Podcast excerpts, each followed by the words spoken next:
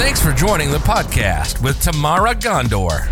Conversations with everyday innovators that reject status quo, think differently, and make a positive difference in their world. Listen in so you can ignite innovation, influence others, and make an impact too. And now, your host, CrossFit addict, knee high sock lover, and according to her kids, average cook, Tamara Ghandour. Hey, everybody, welcome to another amazing episode of With Tamara Ghandour. That is me. I have the privilege of interviewing everyday innovators from across the globe. That's people like you and me who are out there thinking differently, who are out there being creative, being innovative, just out in the world making it happen. And they come from all different backgrounds. Some of them are CEOs of companies, some of them are leaders, some of them are administrative assistants moving their way up the ladder, some are entrepreneurs, some are moms, some are all of the above. So I'm super excited for today. Today I'm interviewing Rachel. Before she introduces herself, let me just tell you a little bit about her everyday innovator style think you're going to hear some interesting comments. I want you listening out there as I talk about this to just hear it in our conversation and hear how Rachel has really leveraged her style to be an everyday innovator. Now, her everyday innovator strengths, so we're not going to worry about the dormant, is collaborative inquisitive. So here's what that means. If you're collaborative, you're all about pulling disparate pieces and ideas and experiences together to create whole innovation. So you tend to pull a little bit from here, a little bit from over here. It's kind of like collaboratives are really good at pulling all these different puzzle pieces that maybe are random or maybe kind of all over the place and putting them together to create the bigger picture that we all get. Collaboratives are also really good at getting buy in because they tend to gather, because they are information and experience seekers. They seek out people and conversations sooner than maybe some of us who are risk taker experiential put our ideas out in the world first. So that's the collaborative side. The inquisitive side is all about digging deep, challenging assumptions, pulling back the layers, saying, why do we do it this way? Why does it have to be this way? While the rest of us tend to sit on the surface, inquisitives are really good at going deeper. For them, innovations and the questions, not the answers. So together, Rachel brings whole, deep innovation to the table. I can't wait to hear how this is coming across in kind of our conversation and the life that she's built. So, Rachel, welcome to the show. Tell the world a little bit about who you are and the world that you are in. Thank you. What an introduction. I'm just sitting here saying, oh, do go on. I mean, that is so nice. It's so fascinating to hear you talk about things.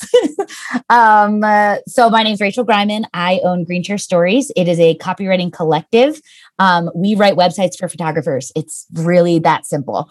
Um, I started as a documentary family photographer about 10 years ago.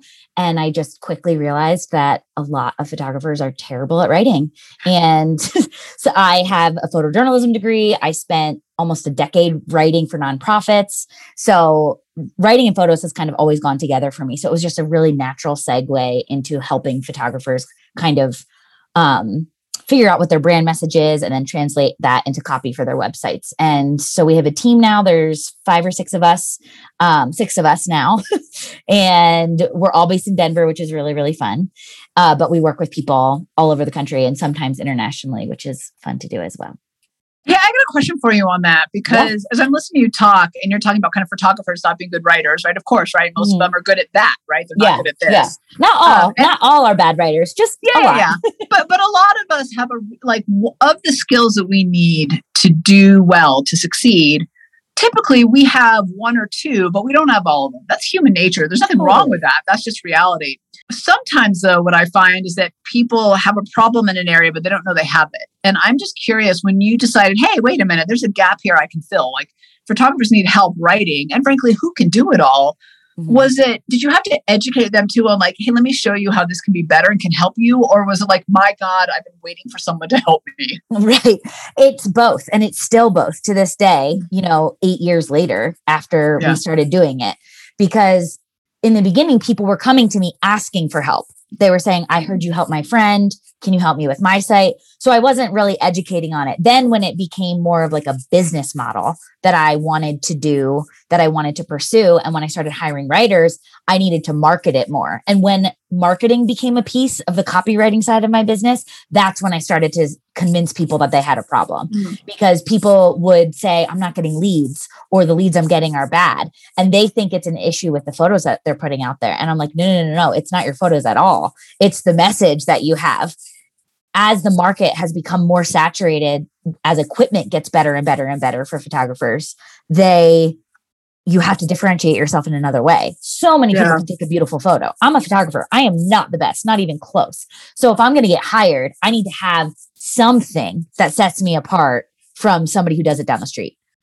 So I'm just smiling because I love how you say that. And I think if you're out there listening, I'd really think about um, how you show the world you have a skill that they need and whether that's internally to company or entrepreneur or business owner like i think sometimes to your point about when the marketing came in you could really start to show people mm-hmm. um, and we often i think focus on the wrong thing like you said like my photos aren't good no no that's not the problem because we don't know what to focus on mm-hmm.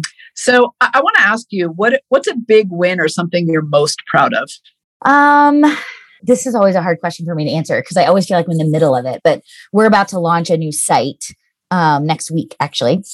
So maybe by the time people hear this, it will be up. But um, it has been just an absolute beast of a project because it was just me on the website because I have contractors. I never wanted to put my contractors on the website because I was nervous. And then my I've had my longest contractor for 4 years. Like my people stick with me. And so I finally made the decision like, okay, it's not just Rachel Greiman running this. There's a whole team of people behind this and I want to put their faces on the site because that's who they're going to be dealing with. It's not necessarily going to be me at this point. So it's just been a just beast of a project and there's been so many hiccups just with technology and timing and schools being closed for me and the developer and the designer. And anyway, we're so close to the finish line. And I'm so proud that we all figured it out when our lives were like kind of blowing up a little bit. Let me ask you a question on that because that congratulations first of all, and I Thank can't you. wait to see it. Not yet. And, it's not up yet. almost. Yeah. Um, but it is a big like. I, I think like if you're out, you know you could say well it's just a website, but it really is a whole revamp in a lot of ways. And I'm not saying you're rebuilding your brand, but it's a big to do to do a website. Huge. Oh gosh, yes. So just for a moment, for all of us thinking about like the big projects in our lives and in our work, it may not be a website, it could be something totally different, but we all mm. have that big project. And yet, right, the world is going crazy at the same time that you're doing all this. And it's still a little bit crazy. Like we're, we're not, totally. we're not in a normal place yet. Mm-hmm. Um, how did you and your team thinking about getting through the valleys yeah, getting through the valleys because, like you said, it was a beast, right? That so that tells me there's probably moments at the bottom where it's like, oh my God, should we be doing this? Why is this taking three weeks when it should have taken one week? Like, how did you deal with that? We built in so much extra time. Like. I didn't I didn't want to launch anything else in my business around this. I did not want my site to need to be live by a certain point. Like I wanted to be able to take two weeks down if I needed to. Like if something breaks, I need to be okay. So I've been planning for this for six months. And I took off January of all client work to write the whole website. And wow thank God I did because my kids were not in school the whole time. but that's another thing. But it just like just planning for the worst. That's like all it mm-hmm. comes down to. And if there's anything COVID has taught me, it is to plan for the worst over and over and over again. And it's been so great because things have gone wrong and I have been able to look at it and go, oh, I figured and it's not a big deal. Like I'm not like not going to make a paycheck or not going to be able to pay my people. I've been budgeting for this forever. Let me ask you a question on that because I think that's so interesting. Of like, to me, it's a game of expectation. Uh-huh. So if I know shit's going down mm-hmm. and it happens, I'm okay with it because you said you're like, yep. Or if it goes better, I'm happy because totally. hey, the worst case didn't happen, and I'm not I think sometimes to my detriment, I'm a, a, just a total optimist. And same. Yeah. And sometimes I actually think that's worse because then like it's I just so want sad. the best. yeah. Right. And then it happens and I'm like, oh, I didn't want, you know, I, and I don't want to, right. I don't want to be a self fulfilling prophecy. I don't want to make it happen by focusing on the worst. But yeah. But I love what you're saying about that because there's a level of ease that comes with being like, yo, at some point the worst is going to happen so let's just assume that. And then everything's kind of, I don't want to say totally. up from there, but at least your expectations in the right place. And that's shifted for me because I am a total optimist at heart. I always, I love the feeling of being excited. It's my favorite feeling in the yeah, world. It's to, so good. To get pumped up for something and the yeah. anticipation, there's nothing better to me than that. And I have had to unmarry the feeling of being excited to mm-hmm. optimism. And because they're different things. And being ex- you can be excited about something and still hold the timeline of it loosely. And that was very important for me after several years of a lot of disappointment because I just I t- attached the excitement to a timeline. And I think having kids in general, you probably shouldn't do that, but definitely having babies during COVID, you can't. Like nothing was certain for the past 2 years. So, it's it taught me a lot even though it was tough. So, that is a huge insight, Rachel. So I just want to take a second on that. This idea that you can decouple excitement and being an optimist. And I mm-hmm. think we, myself included, like this was, thank you. This was hugely like an insightful moment for me. Oh, good. Is, is I connect the two because I think well, if you're thinking about worst case or that, you pull, you're taking the excitement away. But I, but I love that of like they're not together. In fact, I don't know that they're mutually exclusive, but one doesn't have to rely on the other.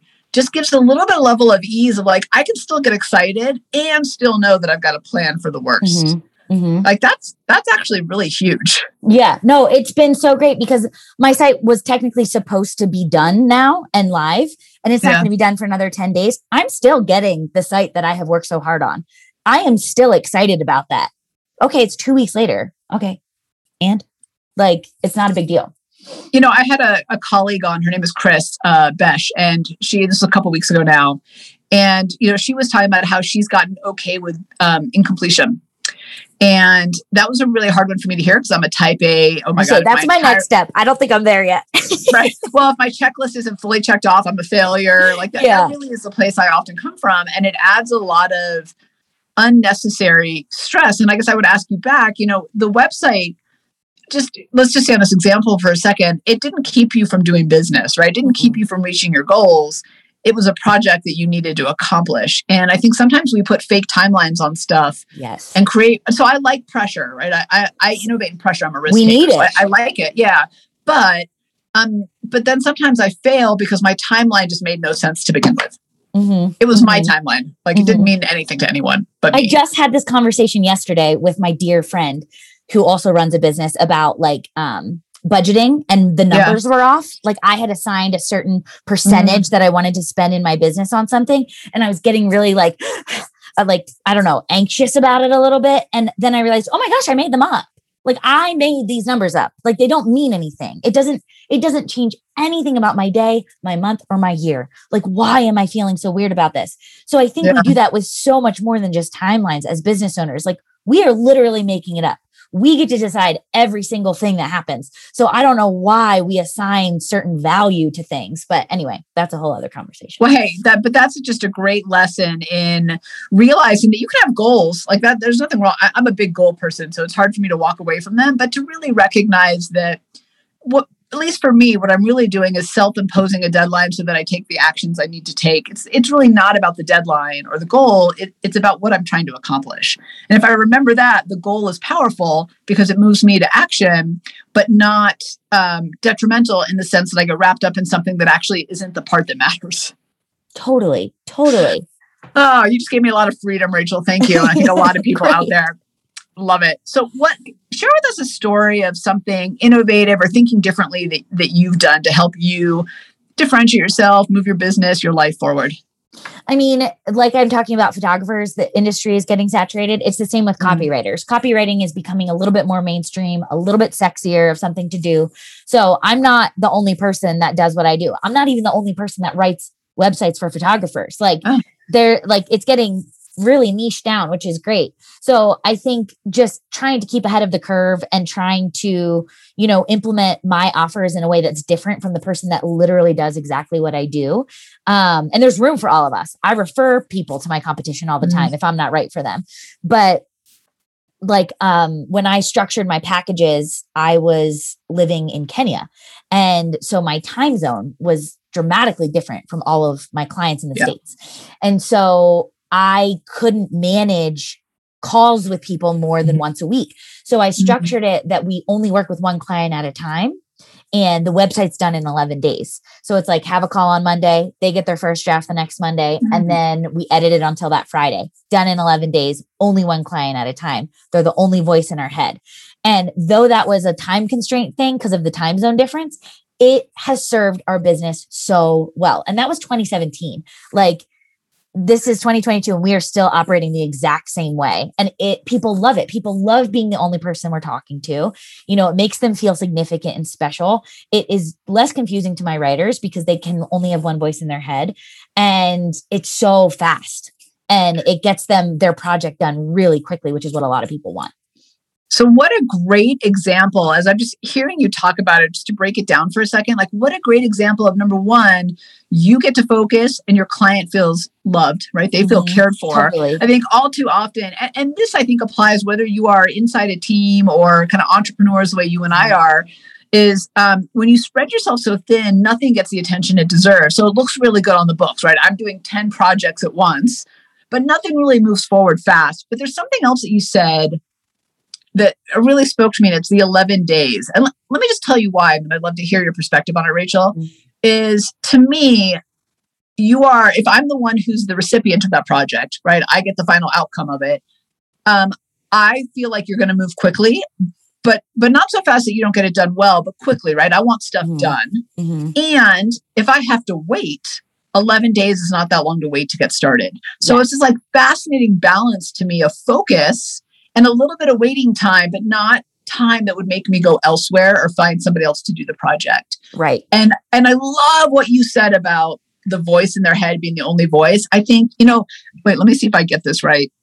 You're the copywriter, so you tell me, isn't the definition of priority like one thing? It's not yes. like we can't actually technically have right more right? than one priorities. Yeah. Isn't that yeah. accurate? Right. Yes, you're 100% right. Yeah. And, and I, I read somewhere, though, somewhere in the 70s or 80s when it was like, I can do it all, that it changed to this priorities plural, but that's not actually accurate. Right. So you can't have multiple. So here you are, you're doing it quickly, but you're super hyper attentive and focused.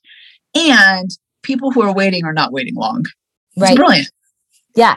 And I, it was an accidental win, but it has worked so well and we love it. And my writers love it because they yeah. get to be done in 11 days too.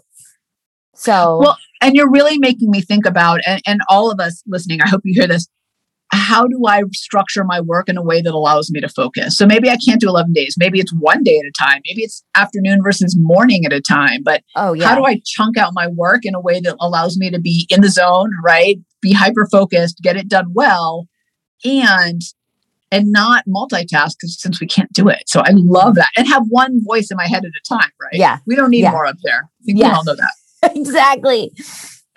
That's a great example. So, what's a challenge you faced? And then, obviously, how have you overcome it? I mean, I'm sure everybody says this, but like the past two years, yeah. it's been a real doozy. so, we were living in Philadelphia and I was six months pregnant when COVID hit. And so I had a baby in June of 2020, my second. And we lived in a four story townhome in downtown Philly and had a big Practical. dog and two kids and no outside space. And it was just like the worst case scenario with COVID. And a year in, we moved back to Denver, which was great. Um, and because we had been here for eight years before, all yeah. of our friends are here. It was wonderful.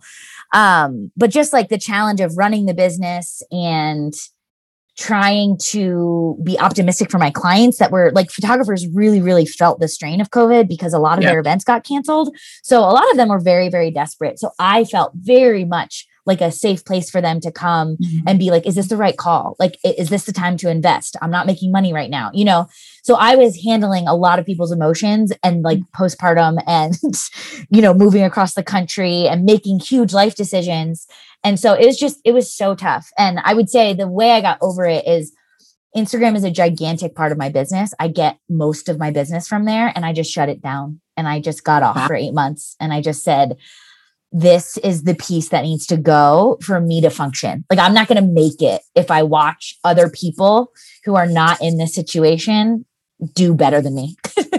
like, I just can't for a minute. So it gives me heart palpitations to hear you say that. for a couple reasons. One is Yeah. first of all, I'm so I'm so proud of you for being. I mean, I think anytime we shut down social media, it's it's a win for our own mental state. It's Yeah. so hard, and I'm not I'm not good at it, so I'm not. This is no judgment to anybody. Yeah. Um, but also like that was a big part of your business, and you and you did that, and that's so hard. How did you figure out what needed to stay and what needed to go? And you know, I, I'm asking kind of on two levels. I think one is, um, you know, we get so wrapped up in trying to do it all, be it all, and then we've got to be, you know, that optimist for whether that's our team, our family, our clients, right? So we're trying to keep it all together, but we're falling apart behind the scenes. Yeah. So, so something has to give, but like you look at it all and you go, well, what, right? Like what, what do you even get rid of? And so I guess I want to, I want to understand your thought process around, process around figuring out his Instagram and maybe some of the roller coaster of emotion you went through in getting there, because I, think it applies to everything, whether that's social media or, Yeah. or whatever it is that's on your desk. Yeah. I mean, for me, again, it's the made up numbers. Like, and this is obviously coming from a place of privilege and luxury. I cut my paycheck in half and I stopped writing websites. I went from writing uh, 20 to 30 websites a year by myself, in addition to what my team was writing. Wow. In 2020, I think I wrote 19, even with my maternity leave. Wow. And in 2021, I wrote four because I went to my writers and I said, I don't want to do this anymore. I can't support this. I can't keep doing it. I'm out of ideas. I'm out of cares to give. And they said, let us do it. Like, we'll take on more. We'll do it. And so they just carried everything. And Mhm. I stepped back, did admin. I cut my paycheck in half, kept paying them the same, and just said, if I need for six months to not make as much money and we can survive, then this is worth it. And so removing the social media pressure was really, really key for me. And just letting go of the illusion that I needed to make a certain amount. Like, obviously, we had to cut corners and do things differently. And the timing worked out because we moved across the country and then lived with my in laws for eight weeks. So that was free. so that was nice. Um, but yeah, it- we're very lucky that we were able to make it make it work. But my business would have folded if I didn't do that. You're listening to Conversations with Everyday Innovators on With Tamara Ghandour podcast. Let's take a moment to thank our generous partners that make this possible.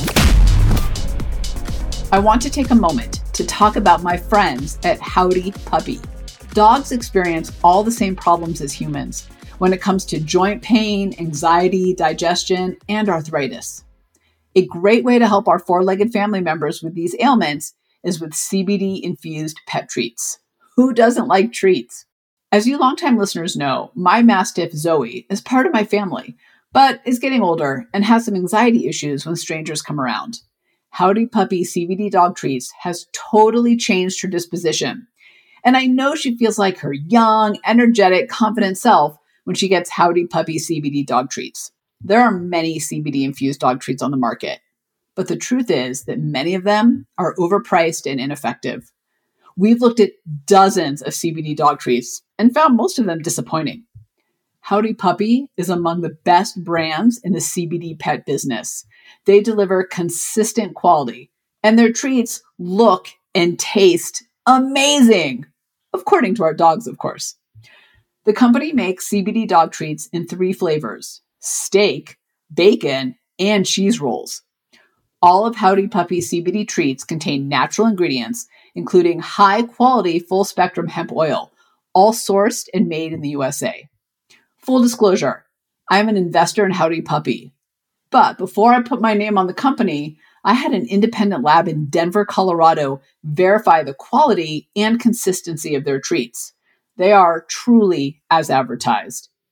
Go online today at howdypuppy.com, link will also be in the show notes, and use promo code TAMARA, T A M A R A, that's me, to get 20% off the absolute best CBD dog treats on the market. You will not be disappointed. Howdypuppy.com, promo code TAMARA. Don't let them suffer needlessly. Let them enjoy life too. I love my job. I love that I get to interview people like you all day. It's like the best. Here's what I hear that's so powerful in that is um, you just admitted where you needed help and what wasn't working. Yeah. And and then interestingly, there was a solution right in front of you, right? Your writers Yeah. are like, no problem. We'll, we'll, you know, and I did not expect that. I thought they would be like, great, Right. we're burnout too. They were like, no, no, no, give us more. And I was like, right. I had no idea you wanted this.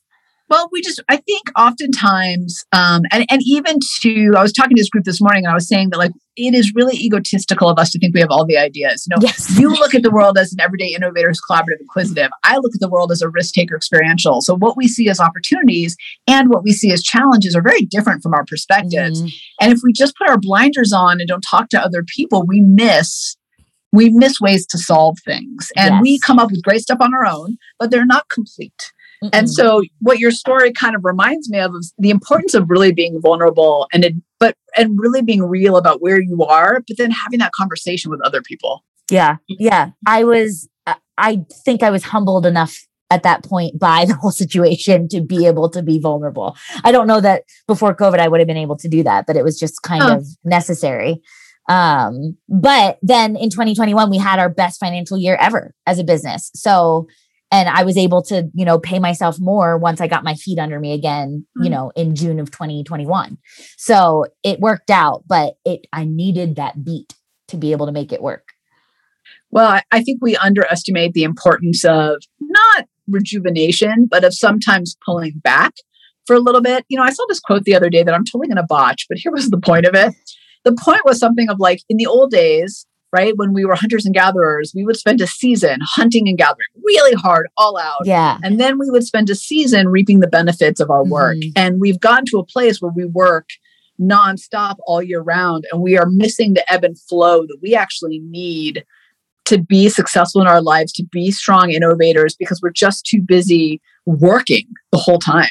Totally. And I've heard that same thing, which I think I literally just had this thought today saying like there's winters in your business Yeah. and summers, like seasons in your business. And I'm, it always feels like a grind. Like I, you need to take time and celebrate Yeah. the wins. Otherwise, it's always going to feel like you're in the hunter gatherer phase. Yeah, and I think sometimes, not to get all woo on us, but sometimes when we back off and stop white knuckling, the universe shows us and gives us what we've actually been asking for, but we're so busy white knuckling. I kind of think of it as the Kong ball. Yeah. This is my analogy to it, right? Is like if you give a dog a Kong ball with peanut butter in it, they'll not, they will not notice the plate of bacon two feet over for them. Totally. Yes. Yeah. And sometimes I feel like I'm so focused on the Kong ball that that plate of bacon is like, I'm right here, Tamara. And I'm like, no, I said I need the Kong ball, you know? Yeah. So I am funny, the like, same way. yeah. So let me ask you, because you're you're I think you do such a brilliant job of bringing your everyday innovator style to life. Um, and I'm hearing it all the Thank time. you. You're welcome. Um, what does it mean to you to be an everyday innovator? I mean, I just think trying, I think it's brave. I think it's brave to do something different. It would be so easy for me to build a business that I see next to me. You know, I can watch people's businesses pretty clearly with social media and with, you know, just technology in general. I feel like I can get a good grasp on what people are doing. And it would be easy, but it would not feel, I would have no ownership over it. I wouldn't be proud of it. It would just be Yeah. a carbon copy of something that's already been done. And so I think being an everyday innovator is trying things for fun, even if you don't know if they're going to like provide some monetary benefit. Um, my friend Lydia, she's a designer. She owns Telltale Design and she has really taught me this in business. Mm-hmm. And she sometimes does things. She's like, I don't know what the ROI is, but that sounds fun today. So I'm going to, I'm going to do that today. And I think obviously mm-hmm. that can't be like the tenant of your business. Otherwise you'll waste all your money on fun things. But I do think sometimes investing in something that sounds fun is kind of like you said, like you're not white knuckling the systems and processes that everybody tells you to do in order to run a successful business. You're you're just like trying something out and seeing if it works and seeing what you learn. Like the best ideas come from experiencing life and experiencing something new. Mm-hmm. And I think with COVID, I'm learning that so much more. Like I have missed so much creative energy because I'm not experiencing anything outside of my home. And now as we're like easing back out, I'm like, my brain is like lit back up almost to the point of overwhelm because I'm like, oh, experiencing the world makes me creative. Like Yeah. having interactions with other humans turns a switch on. And I just haven't done that in so long. So I think just kind of doing that in your business too, like going out and interacting in new ways and trying something new. That's being an everyday innovator. I love it. I love that you mentioned brave in the beginning too, because uh, I do think that I think it's funny. I think that's a great word because I think we all know we want to do something that's unique and ownable to us, right? Authentic to us. That's and that's different than everything the crowd. Um, but it takes a little bit of bravery to just step into that a little bit. Like it, Oh, it's harder yeah. than it sounds. Like oh, just be authentic, be yourself. And it's like yeah, it's harder than it sounds. Actually, Well, you don't know how it's going to be received, especially Right. now when you could have a million people come at you if you say the wrong thing. Like it's very, very brave to be yourself or to do something different or both. Yeah, and you're right. And what's interesting on the other side of that bravery, I think, is a lot of reward. Um, because what's funny about the world too is while there's a lot of people who will come at you, of course. I mean, I'm on TikTok. I see what people I say to each know other. it's terrifying. Sometimes I just look at the comments to see, like, I wonder what people are saying to Yeah. this person. totally. But but also um, because of the social media technology world that we live in, your your peeps are out there too. You just have to find them. They just have to find you. And Yes. that's kind of the I think the and in your own community too. It doesn't have to be on social media, but yeah, yeah, yeah. There's always a weirdo for you. Always. Hey, Sometimes a group of them. Well, well, as I always say, like I'm gonna fly my freak flag, and I'll see what other freaks come out, and maybe like we'll like each other's freak flags. And Yes. that's how I felt about you know adult dating. By the way, after divorce, I was oh like. I'm gonna fly my freak flag, and we'll just see what happens. I love that. I have a lot of friends that are freshly or somewhat freshly divorced and they're entering the dating world. And I'm just like, talk about bravery. Talk Yeah, about well, bravery. we'll have a whole nother podcast Yeah, that. seriously.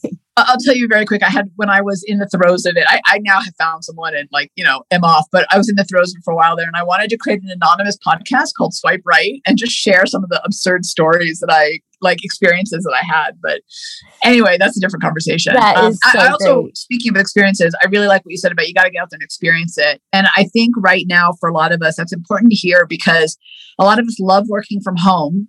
And so we're fighting going back into the office a little bit. So I would just remind us all that we don't need to go back to our nine to five in a cube world. I think that time has come and gone. And it's been proven that we actually work well when we have more work life balance. Mhm. But remember that you still have to be out in the world, as Rachel's talking about. Because I do think that that uh, whatever experiences you love or need to be a part of fuels us in everything else that we do. It's Mhm. not just I go axe throwing because I love axe throwing. That's not me, but like for someone else, right? But but that experience fuels them, and then they take that energy back into the work that they do, or back into being a parent. Yes. And we forget that. So what do you? I forgot that for sure. Tell me more. What do you mean? I just forgot that I was like, oh, I've got all my creature comforts at home now. I just set up my lair in my house because I'm like, I'm not leaving. We're not getting COVID. And now, as we're like easing back in, I'm just like, oh, even the experiences I don't like are useful. Turns out I enjoy this. Yeah. Um, What do you do, Rachel? You know, like whether that's mindset, habits, or behaviors to stay innovative. I feel like everybody says this, but it really is mine. Like when I'm stuck, like the thing about our 11 day process is that you don't, you can't wait to get in the mood. Like you can a little bit, but like you got to write, you got to put some words on Right, that paper. yeah. And if I'm stuck, um, I'll go for a walk. But my favorite is just taking a shower because I can't look at anything.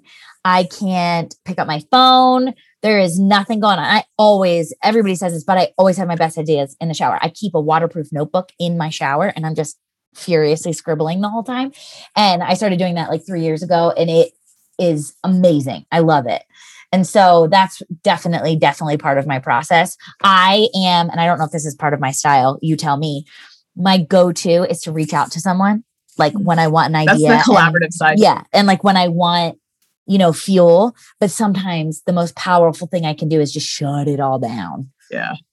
Um, I'm totally with you, and, and my whole family makes fun of me for taking the longest showers ever. Same, and same. they're like, "What are you doing in there?" I'm like, "Thinking." I don't know. Like, why is it so hard for you to understand? it's the only place that everything else is quiet. yeah, and nobody's bothering me. So I'm Yeah. thinking, yeah, no, I'm with you. And you know, I think we should all have something, whether that's a shower, a walk, petting your dog. Um, you know, one of the things that I think we, the trap that we fall into, particularly when we're trying to be productive, we've got deadlines, we've got, you know, to dos, is we try to go from task to task to task to task. And then we carry that me- mental residue with us versus giving ourselves a hot shower, a short walk, a moment to pet the dog, right? A, Mhm. couple push-ups, like whatever works Yeah. for you, to just transition our brains and give it a, a moment of downtime before we move on to the Yeah. next thing. Yeah. So, and I am not part of the 5 a.m. club in that way. I just my brain just works better in the morning. Yeah. Like you are catching me at the very this is the down slope of Rachel's brain. Mine too. and uh, we're doing it. We are doing a great job. I'm just telling you right now. But I wake up at 5 a.m. every single day, not because I'm like a power woman, but because my best hours are five to seven and my kids get up at seven. So that natural break of like, I have two hours of the most perfect juice that I'm going to have all day. And then my kids need attention until nine, and then I can come back to it. And that natural mm-hmm. break of my day, learning how to make that work for me has revolutionized the way that I work. So I would encourage us all to think about that. Um, especially now I think we have and can demand more flexibility in our work than ever before. Mm-hmm. And I think that's partially the great resignation, partially work from home, partially more kind of entrepreneurs out there. To really play with it and figure it out. I think a lot of us are working against our natural inclinations that way. Um, we see this with innovator styles all the time. You know, my dormant is collaborative, funny enough, because I love people. And I was like, mm-hmm. I built this test. I shouldn't have any dormant, but I do. and, and it's right because I like to figure out the ideas first and then put them out to people. But I was for a while working in an environment where it was all about gathering, gathering, gathering. For me, that doesn't work, right? I, mm-hmm. I need mm-hmm. to do my thing first and then come to the team. And so I think sometimes we work against ourselves. And I would encourage us all out there to think about from an innovator perspective, but also to your point, from a time perspective and just a flow perspective. And I really, though, Rachel, appreciate what you said about like you have 11 days. You don't get to just strike when the iron's hot. Right.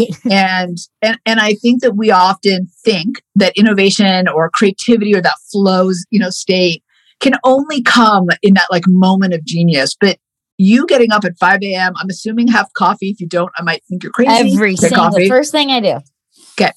Um, coffee and like knowing that five to seven is your power hour means that you've created a routine out of innovation. Mm-hmm. And that mm-hmm. is really important. And a lot of us could be doing that. Yeah. And I wasn't for a long time. I started I love the morning, but I only started doing it again in September because I was like, okay, the kids are sleeping through the night. We're going to do this again. And sometimes you get interrupted, right? But yeah. I, think, um, as another guest of mine said, like waiting for the magic to strike. She's like, my business is built on new product development. Her name is Julie. She said, waiting for the moment to strike. Like, I can't build a business and feed my right. family that way. right. No, you got to create the moment. You got to have yeah. tactics to create it. You know, that is like, that is, to, well, you said a lot of amazing things, but I just want to highlight that again. If you've got to make the moment happen, mm-hmm. and it's actually not that hard, right? Once you no. figure it out, what kind of triggers you, it, you hack your brain. Easy. You yeah. hack your brain and yeah. you can trick yourself into thinking, oh, we're in the flow now, I guess. Yeah. Mine is coffee. Yeah, coffee gets same. like a good hot, and it could be 10 o'clock at night or five in the morning. And as you know, I, am a well, I'm a morning person by training, mm-hmm. not by default, but that is also because I do my best work of anything in the morning. So that's Same. what I do. Um, what is your piece of advice as an inquisitive collaborative for other everyday innovators out there of all types looking to innovate? I think I heard this years ago. There's a copywriter. Her name's Ashlyn Carter. Her business is Ashlyn Writes. And she said, and I don't know if it was original to her, she said, you find a U sized hole in the market and you fill it. Like, don't look at what other people are doing and try to be mm-hmm. like them. And I think a lot of innovators are, get excited by other people who are further ahead of them. And I yeah. absolutely think it's worth learning from the people who have done it. A hundred percent. I've learned so much from people who are further ahead in their careers than me. But when Ashlyn said that, it just really, really stuck with me because it's like, oh, I'm the only me. And there's going to be people that are attracted to me. Like my website says doucheburger on it, like on the home page, front and center. And people either love that or they're like, mm, not for me.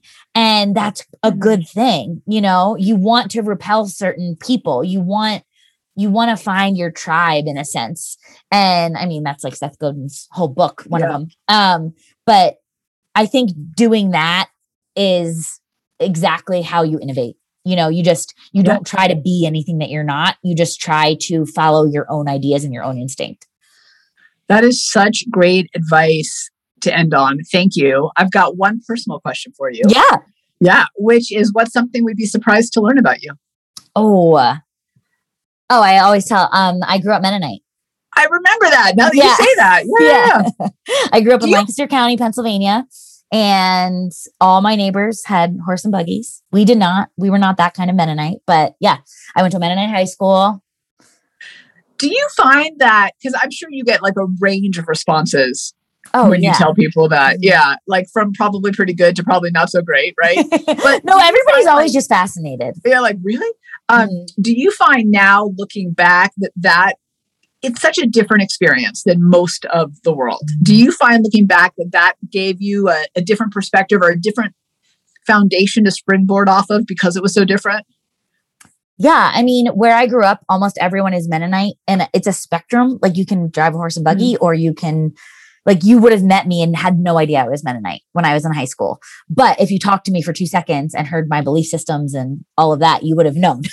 Yeah. Um, and though I don't like subscribe to everything that I was raised in, I think it is a fascinating look at like family of origin and how it affects who Mhm. you become and um how important it is you know what you teach your kids is so so important and yeah i mean i love the mennonite culture i they are so service oriented and giving is like a huge tenant in my business and i know that comes directly from my Yeah. parents and what they taught me and so there's so many beautiful beautiful pieces of that culture that have stuck with me and that i got to keep very cool. even though i'm not a part of it anymore Rachel, that was fan- fantastic. Thank you so oh much for so much sharing fun who you are and your insights. I, I there's so much goodness. I know that everyone, kind of all these everyday innovators listening, are gonna be taking some notes. But I think there were a lot of these like, mm, you know what I mean? Like Yeah. those moments where like, oh good i'm yes. so glad yeah. So thank you. That was amazing. oh thank you this was so much fun i so appreciate you having me on